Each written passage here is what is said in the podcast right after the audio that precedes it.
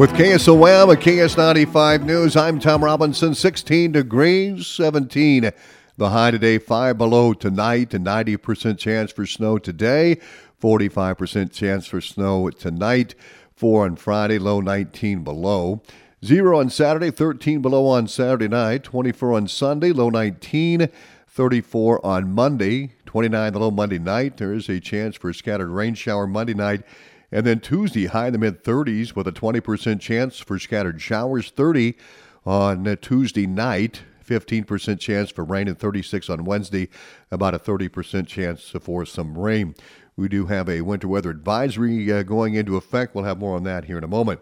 Well, the Iowa legislature is wrapping up its second week in session. One of the items on the docket this session is addressing Governor Reynolds' flat tax proposal. Of course, I said it wouldn't be a legislative session if we didn't cut taxes. So right. I'm excited to um, accelerate the flat tax, have that be effective in 2024, retroactive to January 1st. So this year, uh, once it gets passed, uh, we'll get the tables updated, and Iowans should start seeing it in, in their paychecks uh, this year. Governor Reynolds tells KSOM, KS95 News, the state has an entire unemployment trust fund where they can reduce the unemployment insurance payments employers make by half. And because we're averaging um, less than 10 weeks on unemployment, we're getting these, are getting Iowans back in the workforce way sooner than we used to. It's full, and we're over collecting there too, so that'll, you know, allow businesses to reinvest in salaries and in people and in the community. This will result in significant savings for employers of all sizes, saving an $800 million over five years. When looking at the governor's flat tax proposal, in 2018, the state's income tax rate was the sixth highest in the nation at 8.98%. By passing legislation that further cuts rates, the state's most recent income tax bill established a flat tax rate of 3.9%, set to phase in gradually and until finally taking effect in two years. She proposed a new bill that reduces the rate to a flat 3.65%, uh, then in 2025 to 3.5%. Iowa Attorney General Brenna Bird is filing a lawsuit against TikTok, accusing the app of misleading parents about containing inappropriate content and evading parental blocks uh, by incorrectly raising the social media site for kids 12 years and older. She declared the lawsuit Wednesday, saying TikTok is ignoring Iowa's Consumer Fraud Act. Bird says the app shows sexual content, nudity, profanity, and other intense adult content. She says the social media company has 60 days to respond to the lawsuit. Now, Bird also said in the suit that TikTok wrongfully rated its app 12 plus and misled how often harmful content appears, which she says violated App Store guidelines. The lawsuit seeks an order for TikTok to cease its deceptive, misleading, false, and unfair statements and conduct related to its content and a $40,000 fine per violation. Well, the Red Oak Police Department arrested 39 year old Adam Chandler Orr of Henderson on Wednesday in the 400 block of First Avenue on a charge of domestic abuse, assault, strangulation causing bodily injury. Orr was transported to the Montgomery County Jail where he's held on no bond pending an appearance in front of a magistrate. The National Weather Service issued a winter weather advisory for all of Western Iowa from noon today through 6 a.m. on Friday. Forecasters say snow will spread across the area this afternoon and evening before tapering off overnight. This snow will be dry, fluffy, and highly susceptible to blowing and drifting as northwest winds increase tonight into early Friday. Northwest winds may gust from 25 to 35 miles per hour tonight. Any blowing snow will result in reduced visibility and dangerous driving conditions. The bitter cold will return with wind chills later tonight and Friday morning in the 20s below zero. Plan on slippery road conditions. Areas of blowing snow could significantly reduce visibility, and the hazardous conditions could impact the commutes this evening and Friday morning. The cold wind chills could cause frost to bite on exposed skin in as little as 30 minutes. Well, this week, the Griswold School Board discussed going to virtual learning during snow days. School Superintendent Dave Henrich says the law changed to one year ago, allowing school districts to have up to 30 hours of virtual instruction, which counted as classroom instruction at the administrative level, we all agreed that face-to-face learning is much more effective than virtual.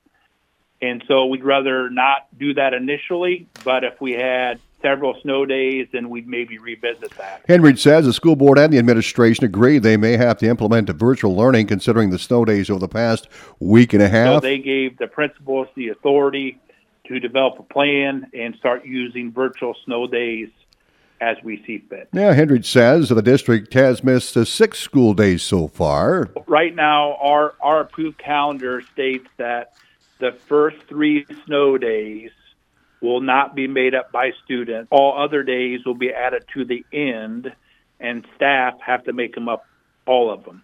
However, we've had that way for several years, and we are 70 hours over the minimum. By law, schools have to have 1,080 hours of instruction, and I believe Griswold's calendar for this year was approved at 1,148. So we have about 10 or 12 extra days as far as what's required in our calendar. So the board certainly could forgive some of those days and still be in compliance. So as of right now, somewhat of a minimal impact but I think we'll start looking at virtual days okay. if we have much more. In other business, the school board accepted the early retirement request from athletic director Troy Nicholas, who has been with the district for 37 years, and Nancy Platt, a middle school, high school English language arts teacher with 27 years of service. Atlantic City Council addressed two business items before closed this session on Wednesday.